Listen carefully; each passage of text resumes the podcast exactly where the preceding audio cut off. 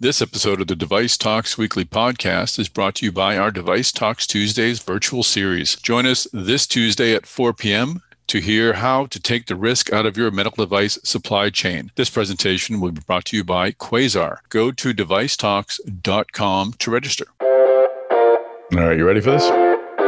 Ready.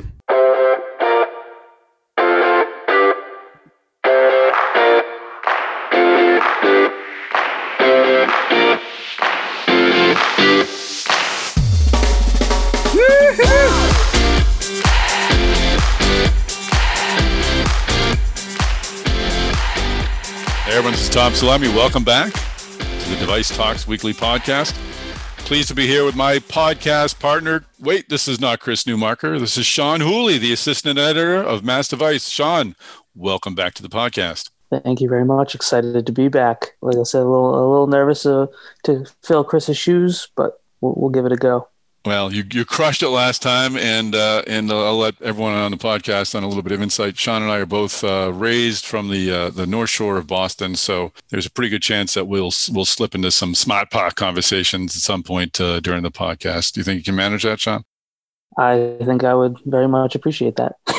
I'm sure we can do as bad a Boston accents as John Krasinski and Chris Evans, so we'll give it our best. But maybe even worse. All right, well, without Chris Newmarker here, we had to call upon Sean to pull together this week's, we'll still call it Newmarker's Newsmakers. Sean, is that what you want to do, or do you want your own list? I think we'll pay homage to Chris by keeping his name. I don't know. I think Wooly's Wonders or something. Woo-hoo. Hashtag? No, okay. We'll go with Newmarker's Newsmakers. So let me get to 5 appearances before we start thinking about changing things up. I think that's in your contract, right? Is that when that kicks in? Yeah, exactly. Exemptions and all that, yeah. That and the taking out all the brown M&Ms from the green room. So, all right. Well, what is the 5th most read article on Mass Device this week? Number 5 is Abbott wins emergency use authorization for its Advise DX SARS-CoV-2 IgM antibody test. It is, the company said, the 7th test to receive EUA from the FDA throughout the pandemic. So they've definitely been among the leaders in getting the tests out. And this one runs on its Architect and Alinity platforms and detects antibodies in response to the virus. And that way, people who would test positive for antibodies they know about a recent or prior infection, and potentially having those antibodies could mean, protection against the disease itself, although there's still kind of more to be learned about that. That's great. Well, as we've said in the past, you can't have too many of these tests, not these days anyways. So good number 5. What is number 4 on the Newmarker's Newsmakers list? Number 4 is the U.S. Supreme Court is going to hear a challenge in the Arthrex Smith and Nephew patent spat. There's a 2019 appeals court ruling in the spat between the two companies, and the appeals court judges had found that the Patent Trial and Appeal Board judges were unconstitutionally appointed, and that is now being heard in the Supreme Court. That's great. No, and it's topical too with the Supreme Court. And I actually, after seeing this, I wanted to delve a little deeper into the spat between Arthrex and Smith and Nephew, and it goes back to 2004. If someone wants to go through Mass Device and find all the links to the articles, this has been going on for a bit. But I was a little unsure as to where this latest chapter fit into the entire story. So this is perfect timing. And honest to God, listeners, when I booked this interview, I had no idea that this would be number 4. I just thought it was really interesting. But we did talk with Michael Jakes. Michael's a partner at Finnegan. He's in DC, and he's going to sort of walk us through what the Supreme Court will actually be looking at, what it will be deciding, and what the impact might be on medtech. It has the potential to be a really huge impact on medtech. And if it decides one way or the other, it could really slow things down. So let's hear from Michael Jakes. He's a partner at Finnegan in Washington, D.C. This opening keynote interview is brought to you by Mass Device and Medical Design and Outsourcing. For the latest trends and news in medical device making, manufacturing, and investment, go to MassDevice.com and medicaldesignandoutsourcing.com.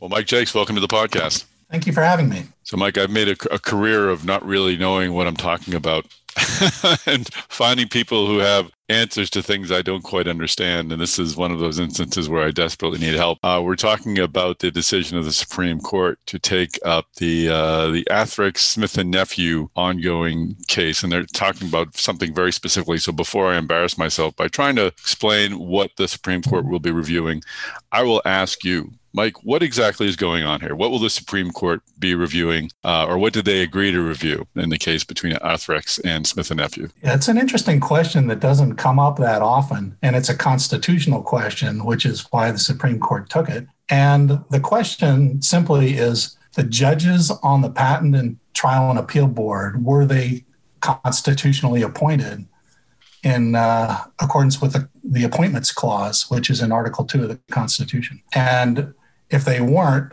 that invalidates their decisions for the last couple of years. So were these particular judges appointed any differently than judges have been appointed in the past? Well, see, they're not judges like Article 3 judges in the courts. Okay. Administrative patent judges.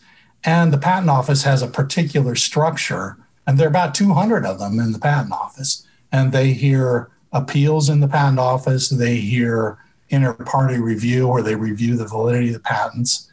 And so, there are lots of administrative judges throughout our system, whether they're in Social Security, and there are lots of them. Mm. But this particular structure is set up in the Patent Office, is called into question because under the Appointments Clause, the president appoints officers of the United States, and then the Congress can give the president or heads of departments the authority to appoint inferior officers. Mm-hmm. So these judges, are they what they call principal officers? Are they inferior officers? And that's a fairly esoteric constitutional question, which is it's unusual that it comes up in the Patent Office, but it's about government structure. It's civics. Did this administrator appoint them differently than past administrators have done it? Is this a question of the entire process that we've had in place, or is this really a question about these particular individuals because they were appointed in a particularly different way? It's more about the Patent Office, but it has implications across government, which is why the Supreme Court's interested, because if they did it wrong here, it comes up every once in a while. It came up with in the Coast Guard, it came up with a Copyright Royalty Tribunal. It comes up every once in a while. And so here, the judges are appointed by the Secretary of Commerce. And so if they're inferior officers, that's fine. If they're principal officers, then they have to be appointed by the president and be confirmed by the Senate, kind of like the confirmation hearings we're seeing now. Probably not as extensive for an administrative judge. So has this sort of challenge been brought up in the past, or perhaps it has? It must be, if it's been brought up to the Supreme Court. Yeah. How has this challenge? How has this issue been raised in the past, and how has it been decided? Yeah, it comes up in different contexts, really depending on the structure of that particular agency. As I mentioned, it's come up in the Coast Guard, with the Copyright Royalty Tribunal, and I have to say that the Patent Office is set up. I'm not sure any other administrative agencies are set up the same way. It's a kind of a unique organizational structure where you have the direct, and then you have a semi-independent board of APJs, of administrative patent judges. So that's why I say it doesn't come up that often, because usually when Congress sets up a structure like this, there aren't any questions, but every once in a while, the Appointments Clause pops up. So, what is at stake here? What could the broader impact for MedTech and for other patent holders be based upon this decision, or how the Supremes decide? Well, there are really two contexts. One is the broader question about just government and administrative agencies. But people like me, we focus on the patent law aspects of it, and we're open to these patent cases that are going through the Patent Trial and Appeal Board. The board hears a lot of cases. I mean, it's been used extensively, and it's invalidated a lot of patents. And it's become really an important part of all patent litigation. And so when, I mean, take this case, for example, there's an Arthrex patent. It's on knotless suture securing assembly. That's the title of it. And so Smith and Nephew filed for review of this patent to have it declared invalid, and they were successful. If the board members were unconstitutionally appointed, then that has to be done over, and Congress has to fix it. Mm-hmm. That's really the question. And so up until the Federal Circuit's decision, which was about a year ago, there were about 100 or so decisions that were vacated and sent back to be redone. And those cases are just sitting there in limbo at the board, waiting for what the Supreme Court will do. And they'll sit there for a while longer. The second question is, since that time, the board's been continuing to hand down decisions that judges have. And so the question then is, what about those decisions since that time? The Court of Appeals said, we can fix this problem by removing the protections for the judges. They had protection so they could be fired only for cause. Mm-hmm. And the court said, we'll take that away, and then everything's fine. That's the second question in front of the Supreme Court. And if the Supreme Court says, no, that fix didn't work, then it puts a whole bunch of other decisions into question. And it could hobble this process for a while until Congress fixes it. That's really what's at stake. And because this Patent Trial and Appeal Board has become such an important part of challenging patents, it would turn the system on its head for at least a few years until it's fixed. So, I mean, we all like to make fun of Congress and its inability to pass things, but is this the sort of fix that maybe is done quickly? If it is decided that this needs to be fixed by Congress, is there going to involve some sort of wrangling? Do you think this would be something complicated, or is it kind of a slam dunk? Well, at the risk of ever predicting what Congress might do, I will say that this is not an overly political fight, and it's something that should be able to be fixed, mm-hmm. really depending on what kind of protections and oversight they would give to the director of the patent office over the board members. I don't think they're going to go through Senate confirmation for all 200 judges. I don't think that's realistic. So it's really, how would they change the structure and the operating of the Patent Trial and Appeal Board? Now, there are some differences of opinion. Some people think they should be totally independent. Some people think that the director should be able to exercise control over them. I think that it could be something that Congress could deal with relatively easily. Mm-hmm. But there's a lot of things on Congress's plate, too. This might not be the most important one. And this is, again, this would impact patents overall, not just the medtech industry, which I think that would be an important issue, right? I mean, this would be something that certainly would hamper our innovative economy if it's not fixed properly. It would. Now, generally, a lot of patent owners have not liked this Patent Trial and Appeal Board, which was set up in 2012. Okay. There is some disagreement on whether it's been effective, with a lot of big tech companies liking the Patent Trial and Appeal Board because then they've been able to successfully challenge patents. In general, a lot of medical device companies depend on their patents very heavily. And so some of them have not been that enamored with the Patent Trial and Appeal Board. Well, this is a lot of patents. Now this gets interesting. And I should have asked that. I mean, so 2012, this was created. What was the process before that? What was it trying to fix? Sure. It was intended to fix a couple of things. One was there was a certain view that there were a lot of bad patents floating around out there. Mm-hmm. And this would give the patent office a second chance to look at those and invalidate them. It was also intended to be a cheaper alternative to litigation. Before that, if a company got sued, it could challenge the validity of the patent.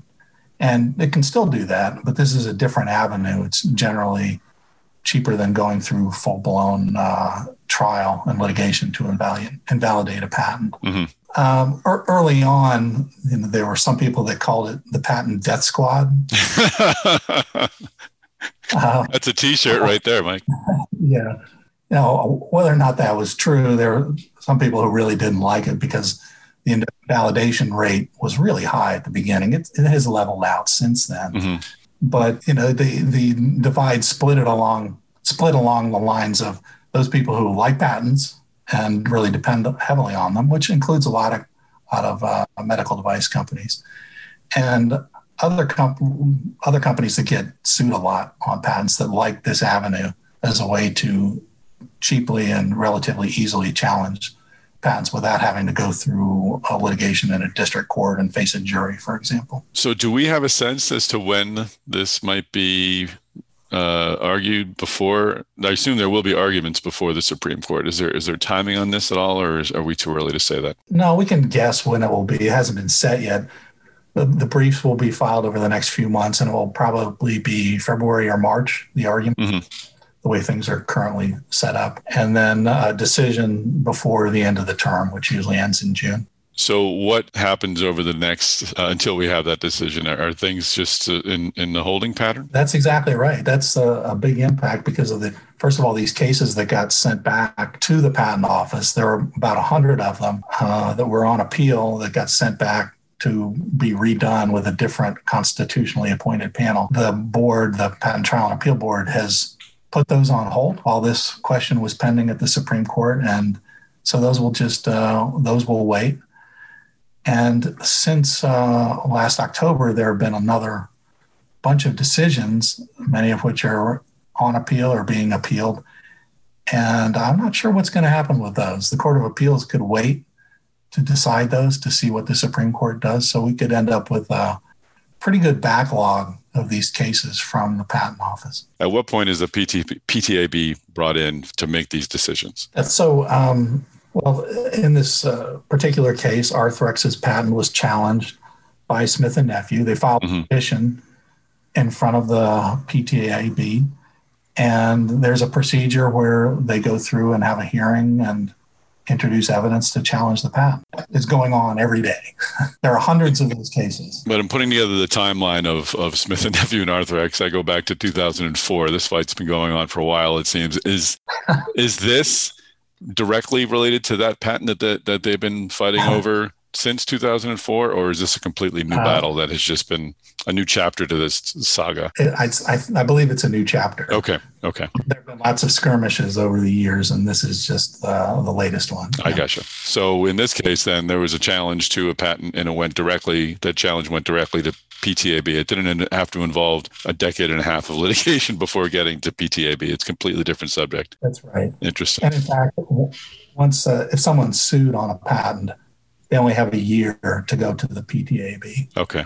So this delayed back to that 2004 case. So if someone is sued on a patent now, that clock will still be ticking even though the Supreme Court is reviewing this, or is there some kind of? I believe the clock will still be ticking because that's in the statute. I can't say what will happen to it. As I said, this goes on every day. These cases, they keep churning through the system. Interesting. How often, going to the Supreme Court, which has been in the news lately, how often does the Supreme Court review a case like this that could have such an impact on the med tech industry specifically? So I'd put those into two categories. They're the more IP specific cases, and this court maybe takes a couple of those a year, which they have over the last few years, and those can have a fair amount of impact, depending on really what's at stake. And I look back to the eBay case, which dealt with injunctions, and that had a huge impact on all patents, but particularly on the medtech industry. And so they do a couple cases a year. Some have wider impact than others. This one's a little different because it goes beyond patent law. And so when this issue came up, many people, including myself, we looked at it and said, this looks like a Supreme Court case because although it's patent specific and all the patent lawyers are going to be interested in it, it goes beyond that to just how government is set up and agencies are set up. And the Supreme Court loves that stuff. I'm sure they do. Has a lot of attention has been paid to the ideological shifts of the Supreme Court in ways not directly related to medtech. But has there been a shift with all the new justices coming on? Is it seen as being any more or less patent friendly or IP friendly or steering one way or the other with over the last 5 years or so? Well, it's I can't. They don't have enough cases probably to draw a straight line and say it's patent unfriendly. Cases go both ways. There's one area which has been of concern for a lot of people, and that's in patent eligibility, whether something can actually be eligible for a patent or whether it's an abstract idea or relies on the law of nature. This area of the law, the Supreme Court weighed in several cases over the last 10 years, including the In re Bilski case, which is the one I argued in 2009. Mm-hmm. Yeah, it's been 10 years. That kind of started this. And they've generally been hostile to patent eligibility and what things can be patented, but it's spilled over because it's spilled over in computer software, diagnostic methods. The medical device industry was fairly distant from it, but now it's creeping into that as well, especially when you have things like software as a medical device, all the health and fitness devices that are available that depend on software. Those patents are being challenged all the time. And this, over the last year, the judges on the Court of Appeals, as well as numerous petitions, have begged the Supreme Court to do something about this area of the law, and they have steadfastly said no. So that one looks like it would take a congressional fix, at least at this point. And patents don't always get the most attention. What would be the fix that they would like to see? Just sort of a clarification on what can be patented, or that's right. Yeah. What is patent eligible? What is an abstract idea? There's very little clarity right now, and patents get invalidated regularly on those grounds. Things that 10 or 20 years ago no one would have questioned. And that circles back to the PTAB. That were they the ones who would do the invalidation of at least some of those patents, correct? They did some. That's not their main focus.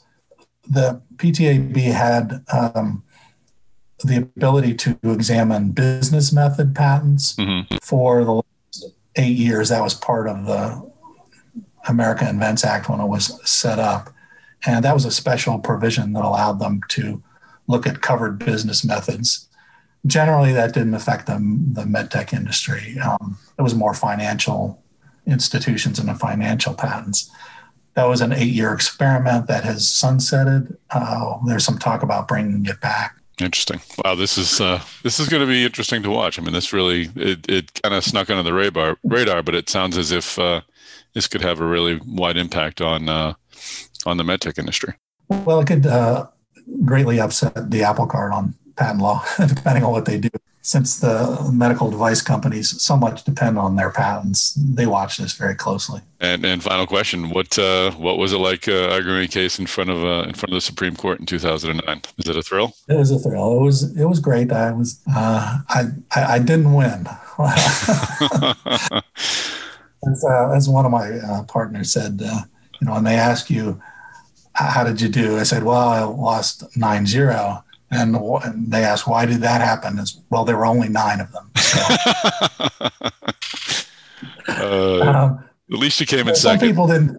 Some people didn't consider it so much of a loss because it did clarify the law, but it sort of started us down this path on patent eligibility that has led us to where we are today.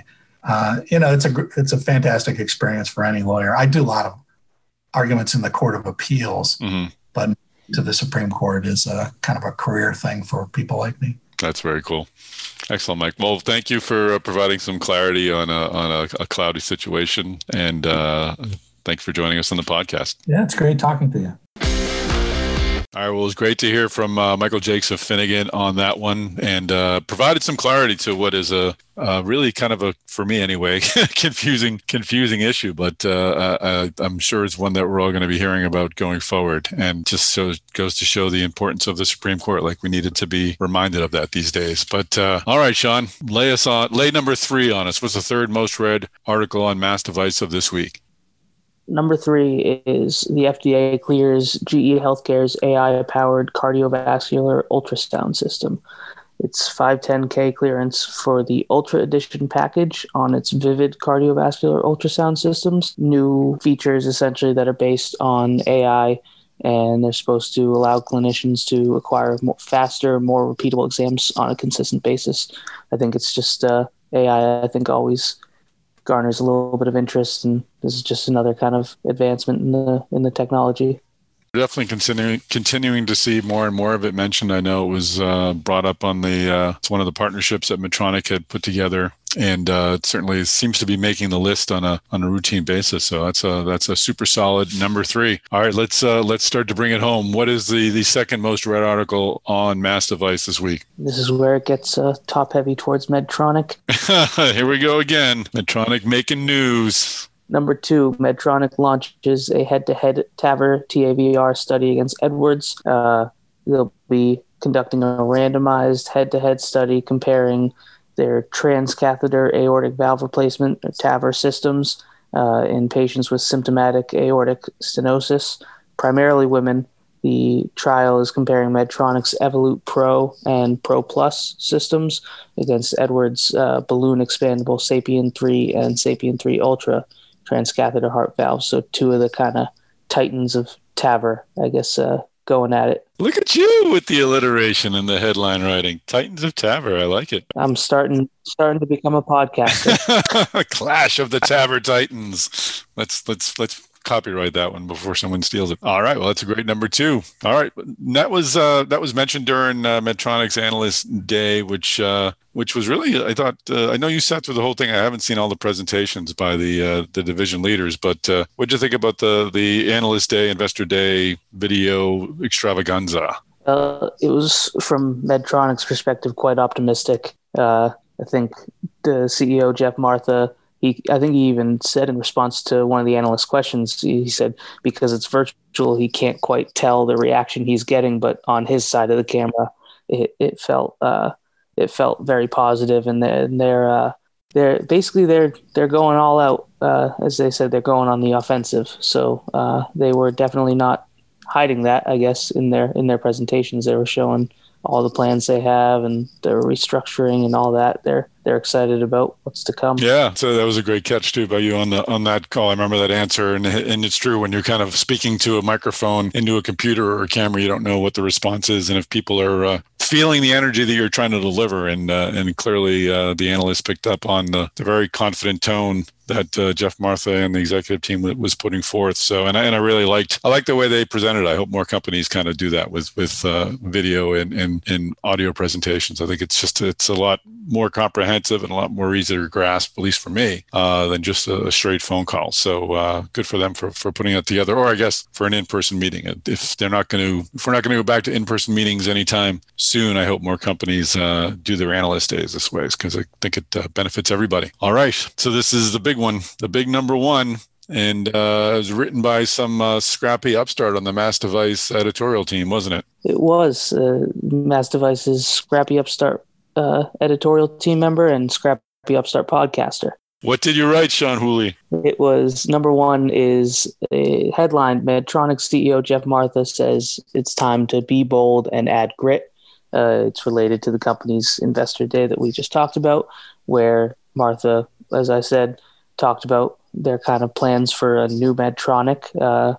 They talked about their restructuring plans, which they expect to save them anywhere from $450 million to $475 million by 2023. And yeah, Martha basically said they want to be bold and add grit into the organization, and that should lead to accelerated growth, which would create a lot of value for the company's shareholders.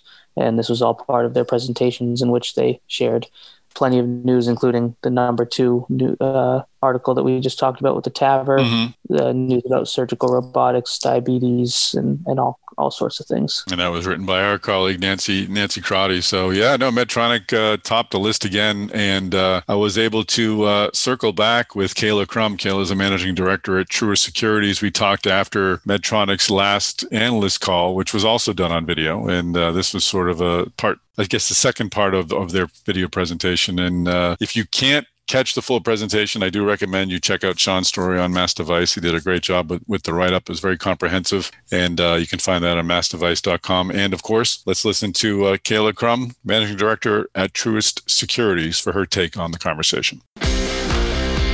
This closing keynote conversation is brought to you by Device Talks Tuesdays on-demand sessions. Go to devicetalks.com to register for these free, informative conversations led by 3M, Locus Robotics, Avail Med Systems, and many more. Go to devicetalks.com. Well, Kayla Crum, welcome back to the podcast. It's great to be back. Thanks for having me. I feel like we should be calling you our Medtronic correspondent or something. This is the second time you've been on following one of their calls, but they've both been so super interesting. I think they were definitely worthy of follow-up. What did you think, first of all, of Analyst Day, the way that Medtronic laid it out this week? It was really well done and really sharp with the videos. And I'll admit I probably tapped my toes a little bit when they were playing their little theme music there and running some graphics. I mean, what a unique format, right? And I think the company pulled it off pretty seamlessly. You know, there really is like an energy that just feels very different there as compared to prior years. So yeah, it was really great to see. Now, I was curious, you're looking at this probably definitely through a different lens than I am. You're looking for data. You're looking for data points. At the end of the day, when all the flashing lights are done, did you feel like you got all the substance you did from a typical kind of call? All the material, all the numbers you need, all the guidance from the company? After, 5-7 hours of an analyst day, it was a lot of content. But, I do think that the company had a lot to talk about. And, you have this large, $30 billion revenue company. I think that Jeff, this is really his first time, stepping in and framing up the business. So yes, I think it was a really good and productive meeting. So let's get right into it. It was, again, when we talked last, there was discussion about Medtronic being nimble and moving quicker, and that sounds great. And it's something that companies, I think, will say. But yesterday, they really kind of laid out their plan. They're going to turn a $30 billion company into $21.5 billion. Companies, whatever the math was, and they had a slide identifying each of the little individual business units that would be running under the Medtronic name. It was very explicit. It was very detailed, and in the call, Jeff sort of got into the details as to how they came together. What do you think of the way they've laid out? Do you see this working effectively, having so many different entities, working under the Medtronic name? You kind of hit on it spot on. You have this large, $30 billion revenue company. And as we see with a lot of companies, as they scale, it gets harder to grow and, things get more bureaucratic. And so innovation slows. And so the goal, with decentralization is really to empower their business leaders and push decision-making and that tactical strategy downward. And I mean, essentially, those business units can then operate like small companies under the Medtronic umbrella. And so there was also, a change in terms of incentivizing these leaders on growth and market share goals. And remember, I mean, Jeff did all of this in the RTG business. I mean, he turned around that segment with this strategy. So now it's just taking those building blocks and doing it company-wide.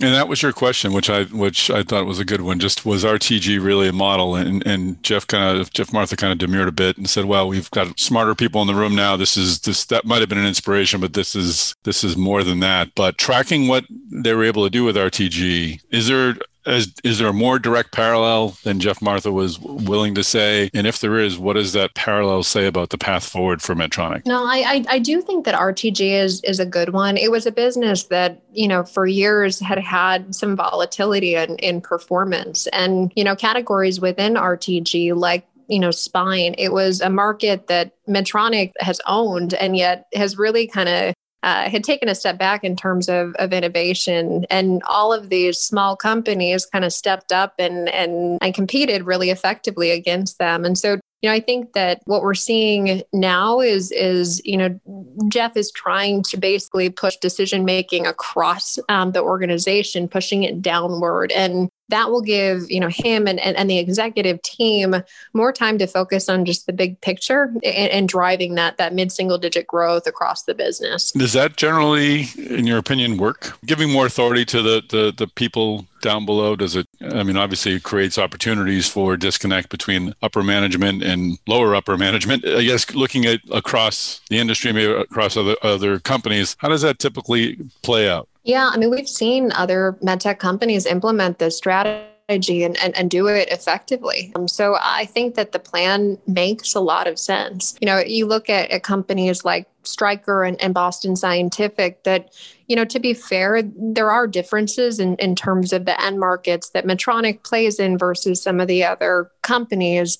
But, you know, the growth rates are pretty different. And so, you know, I think that the argument that Jeff had stated at the end of the call was, you know, essentially they have to grow or should be growing at least in line with their end markets in that mid-single digit range. And again, if they implement this strategy right, in my opinion, they can grow faster than that. So I think that's the goal going forward. That's great. And one thing that I thought was interesting was, I mean, when Jeff Martha came on and he was pushing for all these changes, it was kind of surprising given that he was so close with Omar Ishrak that you know, it essentially would say we need to do things differently than we've been doing before. We talked about this the last time, but in the call, he mentioned that some of this at least is inspired from the pandemic and their realization that they can function just as well separately, or they can function well separately rather than being together all the time, making joint decisions all the time. I thought that was a really interesting statement. No, I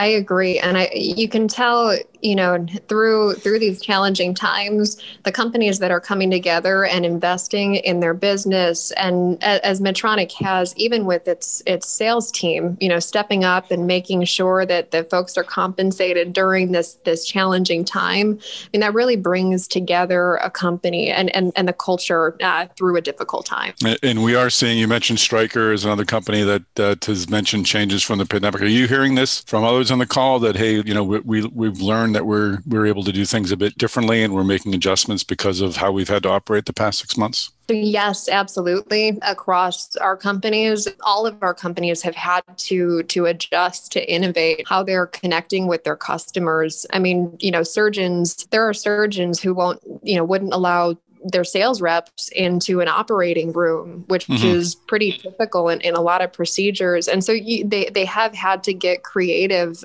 both in building markets and also in communicating internally. Two more things. One is culture. I thought Jeff spoke directly to how they're cultivating this new culture, the enthusiasm, the confidence, the grit they're looking for. And he also sounded like he was going to hold people accountable. And I think you alluded to this earlier where he said, you can make your numbers, but if you don't make your growth numbers, then we have to have a conversation. And he also at some point said, if people aren't able to follow along with this philosophy, that he even used the word cancer, which is a strong word to use. Were you surprised by sort of the directness to the workforce as to what he's expecting from Medtronic personnel? I think it definitely puts higher expectations on those business leaders, and it pushes those business leaders to really look and understand the markets that they go after. And I think if the company is allowed to and can act as sort of, again, 20 different smaller companies with that focus, with those insights into the competitive dynamics,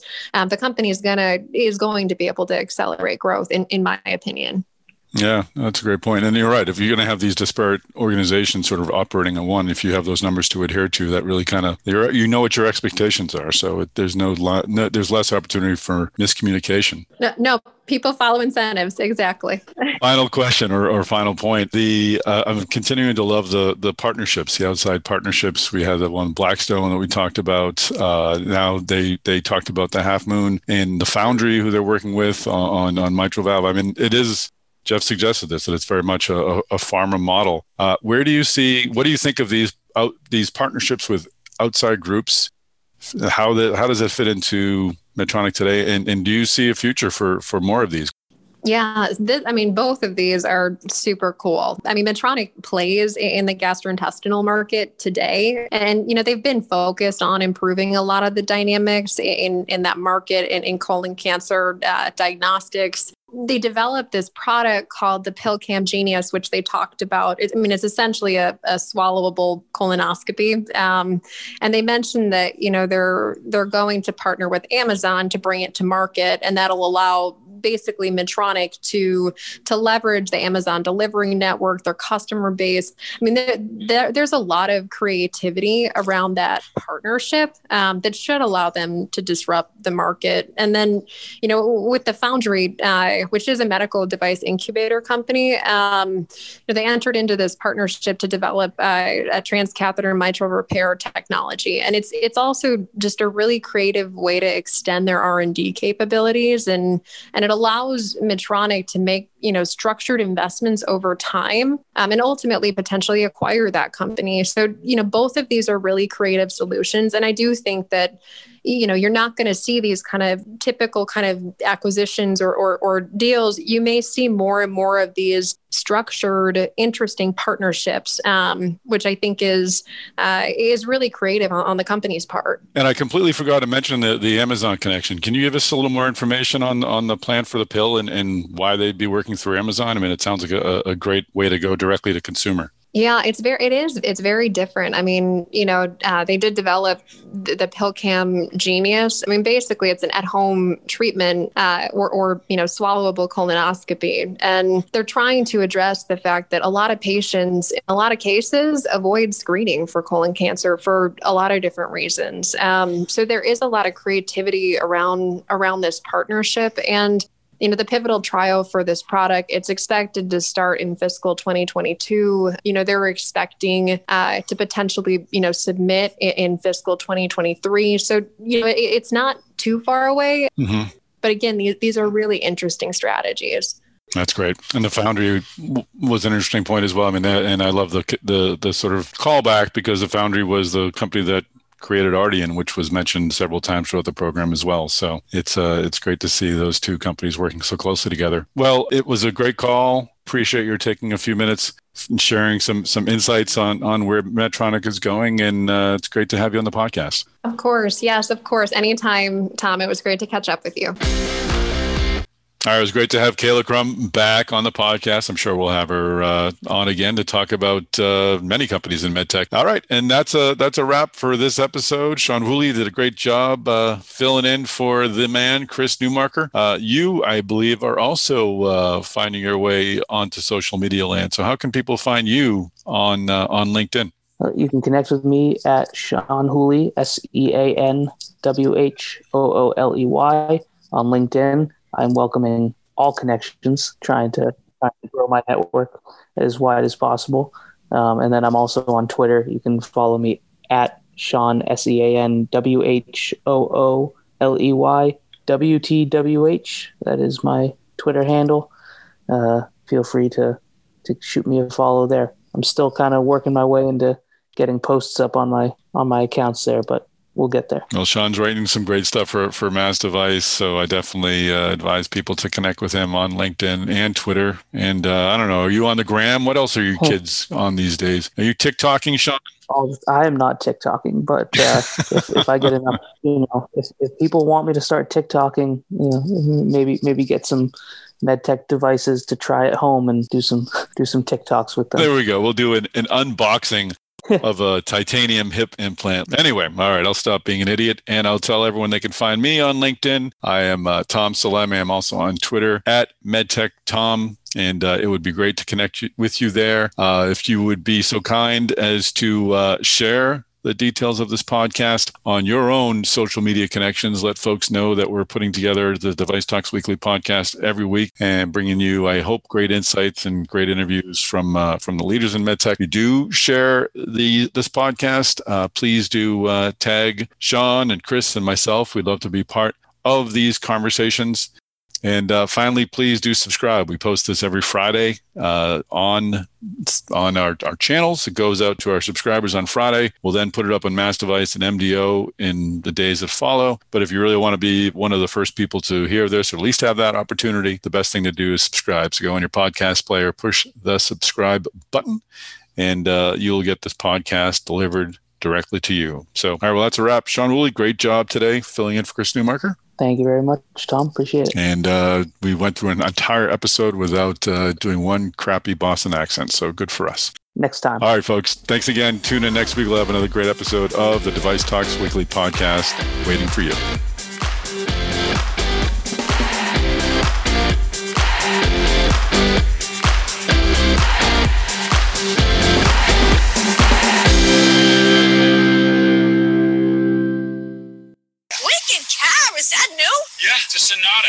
Pack it. Oh, you're not fitting your car in there. Chris, stop being a smarty pants, all right? Look who's got Smart Pack.